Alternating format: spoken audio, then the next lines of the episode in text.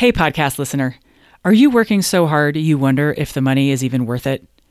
If you're like most CPAs I work with, you have way too much to do, you feel relentless deadline pressure, and worst of all, you feel torn between serving clients and being with family.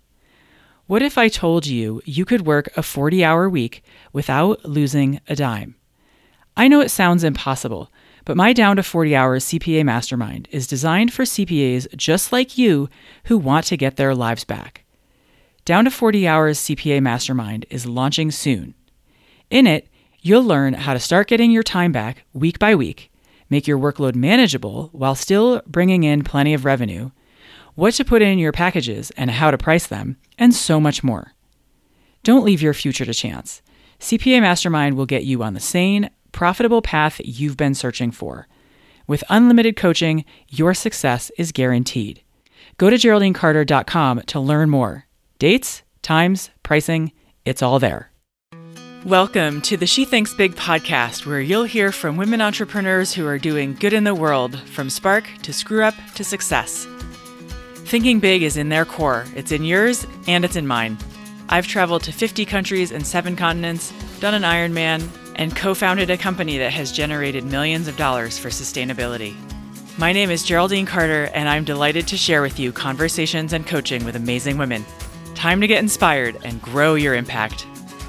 Hey, ladies, do you remember eighth grade when you studied Mendel and his pea plants in biology? Do you remember the four squares you would fill out to determine what the next generation of pea plants would look like? I want you to have that same image today in your head when I talk about a decision matrix. It's a really simple tool for making better, faster, and more clear decisions. What I see happening is that when people are hedging about a decision, their focus tends to go right to the one thing they don't want to have happen. And because they're fixated on the one scary or terrible outcome, they're unable to see what's possible and a worse outcome that's hiding in plain sight. All of this can be captured in what I call a simple decision matrix four squares, a quadrant. So, really quick, a reminder of Mendel and his pea plants. And don't worry, this episode has nothing to do with biology. It's just the picture of the matrix that I want you to have in your head and the concept of separating out information that seems all combined and jumbled together. So, Mendel, he was a monk, right? Which has nothing to do with anything. And he thought that when he bred a tall pea plant with a short pea plant, he'd get a medium pea plant. But instead, what he got was two tall plants. Then, when he crossed the next generation, he got three tall pea plants and one short pea plant. Why? Because there was more information hiding inside the chromosomes, and that information needed to be spread out in a matrix in order to understand what was going on right? You know this. It's the same for blue eyes in your family. How is it that parents who both have brown eyes can have a kid with blue eyes? Because the gene for blue eyes is hiding. But when you spread out the information, you can see it. And it turns out, who knew, this is called a Punnett square. But when you spread the information out, you can better see what's going on. It's the same thing with the information that you're using to try and make a decision. Sort of. The analogy breaks down at the edges, but I want you to keep the visual of spreading out the information so that you can tease out the information that you previously didn't see when you were focused only on what was visible, right? If you see parents who both have brown eyes, it would be really easy to assume kid with brown eyes, but not once you know how eye color works. So that's what I want to do with this episode is to help you see how with a better understanding of what happens behind your decision making to make better decisions faster. So let's get started. And fair warning, I do use a bit of colorful language in this episode, so if you have littles in the background, you may want to hit skip for now. All right,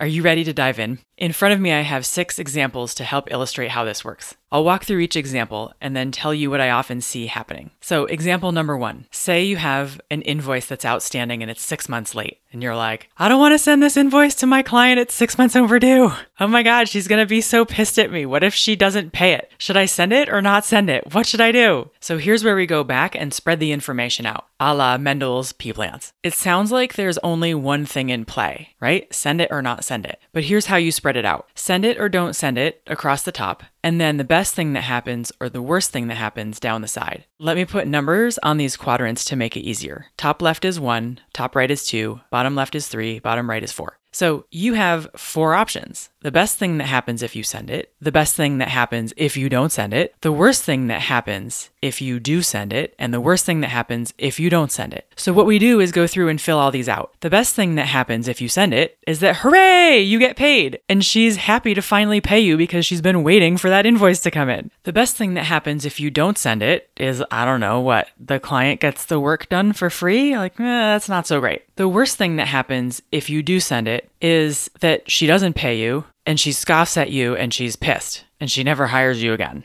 The quadrant that often gets overlooked is quadrant four. What's the worst thing that happens if I don't send it? So, still, you don't get paid. And what makes it even worse is that you're going to be annoyed at yourself forever for never having sent it. So now the question becomes which one would you rather have? You send it, you don't get paid, and she's pissed, or you don't send it, you don't get paid, and you're pissed at yourself. And frankly, quadrant three seems unlikely, right? If you do work for a client, they're going to be expecting to pay you. Sure, it's going to help to send that email with the invoice attached with some really nice verbiage surrounding it so that it lands well. No doubt. But really, what I don't want you to overlook here is the not getting paid and being pissed at yourself for all time. Let's do the next one. I don't want to write this newsletter to my subscriber list. I'm a terrible writer and I have nothing to say. What if everybody unsubscribes? Okay, so again, you have four options, right? You have send it or not send it, and the best that can happen and the worst that can happen. So, the best thing that happens if you do send it is that you get business. Woohoo! You make money. Hooray! The best thing that happens if you don't send it is, I don't know, maybe you save some time? It's going to be nagging at you if you don't send it. Where people's focus tends to go is right to the fear box, which is the worst thing that happens if you do send it is everyone unsubscribes. This seems rather unlikely when people opt in to your subscriber list. Sure, you might see some unsubscribes, but probably not everyone is going to unsubscribe. And of course, the question is if some people unsubscribe, can you handle it? You can, right? The quadrant that gets overlooked is quadrant four. What's the worst thing that happens if you don't send it. If people have signed up for your subscriber list, it's because they want to hear from you, right? They opted in. They're looking for your help. So the people who need your help, who you could genuinely help, the people who are looking for the person who does what you do to help them, well, now they're not hearing from you and they can't get the help they're looking for. And oh, by the way, you could be leaving a pile of money on the table. So when you have the thought, what if I write to my subscriber list and everybody unsubscribes? Remember that you're focusing right on quadrant three in the lower left corner, which is the fear box that people tend to fixate on. And what you're missing, which is the worst outcome in quadrant four, which is you don't get to help the people that you want to serve and you don't make money. So don't overlook that box. So now let's up it one level. You may have seen this example float around on the interwebs. What happens if we invest in our employees and they leave, says the CFO. And the CEO replies, What happens if we don't invest in them and they stay? So, this is a great example that you can stick in a decision matrix. You can either invest in them or not invest in them, and they might stay or they might leave. So, here are the four possibilities. Number one, you invest in your employees and they stay. Awesome.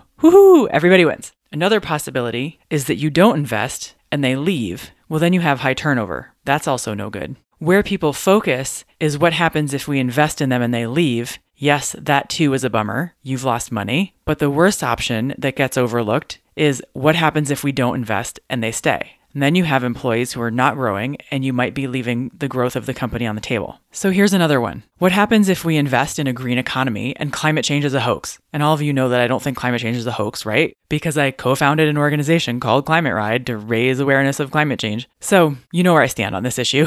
But back to the point, the options here are do we invest in a green economy or not? And climate change is real or climate change is a hoax. So if we do invest and it's real, then hooray, we have a renewable energy economy and we've avoided the worst of the catastrophes. If we do invest and it's a hoax, well, the worst that happens is we still have a renewable energy economy and perhaps we could have directed that funding elsewhere. If we don't invest and it's a hoax, then we're neither here nor there. But here's the real problem. What if we don't invest in a renewable energy economy and climate change is real? Well, then we're effed. Bigger and more intense storms, tons of damage, and a refugee crisis that's bigger than we're seeing now. And that's the box that we're in. So, let's take some real world problems from some women in business I know. This one's from my friend Annette, who was wondering should I take this gig that's outside my niche? In her business, she was niching down, and like the universe does, it challenged her commitment by offering her a gig that was in her old niche. So the question was Do I take this gig that's outside my new niche? The options are take it or don't take it. What's the best that happens? What's the worst that happens? So if she takes the gig that's outside of her new niche, she makes a bit of money and she strengthens a personal connection with this client, who, by all accounts, is a well connected person. There could be opportunity there. The worst thing that happens if she doesn't take it is that she misses out on some possible income and possible opportunities with this well connected person. So, like FOMO. What was helpful for her to see were two other options. If she does take it, the worst thing that happens is she confuses the marketplace and the universe about what she does because she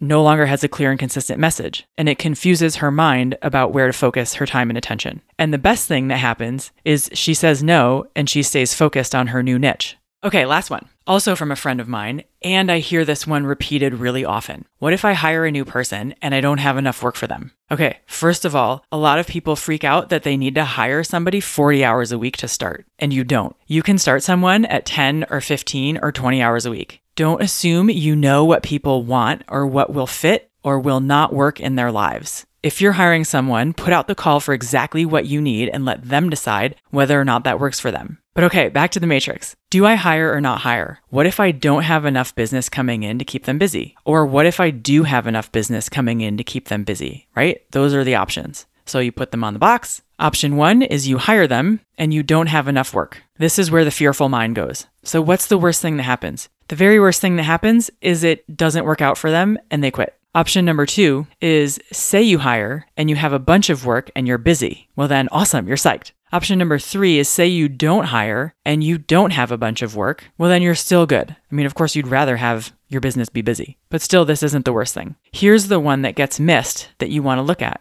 What if you don't hire and you get super busy? Then you're hosed because now you're not going to be able to keep up with the demand of your work and you're going to be behind the eight ball in trying to hire somebody when you're already slammed. And that's going to suck. What I see in all of this is that people tend to focus right away on the scenario that sounds scary but is unrealistic. And they miss looking at the more likely scenario that is realistic and arguably much more painful than the scary one. So the next time you're faced with a decision and you're like, hmm, what should I do? Should I go this way or that way? Remember Mendel's pea plants Remember to spread it out into these four quadrants and fill each one out so that you can get more insight and more clarity into the totality of your options rather than simply fixating on the one that scares you.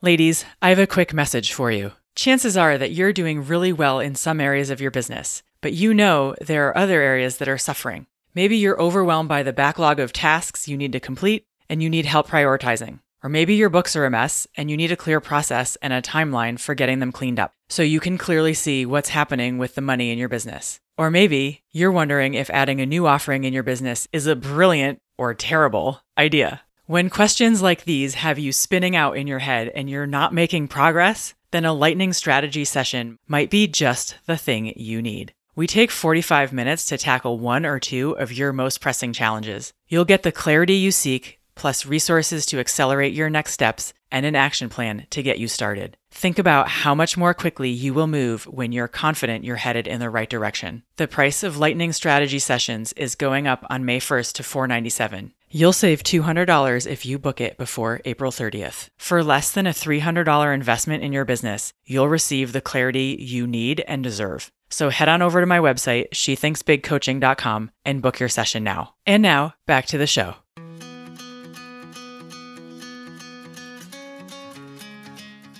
And of course, if you want to see these examples in writing, head on over to my website, shethinksbigcoaching.com, where you can download the matrices I made for you, plus a blank template. And as always, I would love to know what you found helpful in this episode. So come share in the Facebook group, search for She Thinks Big on Facebook. All right, ladies, I'll be back next week with more content to help your big ideas get the support they need to grow. Have a great week.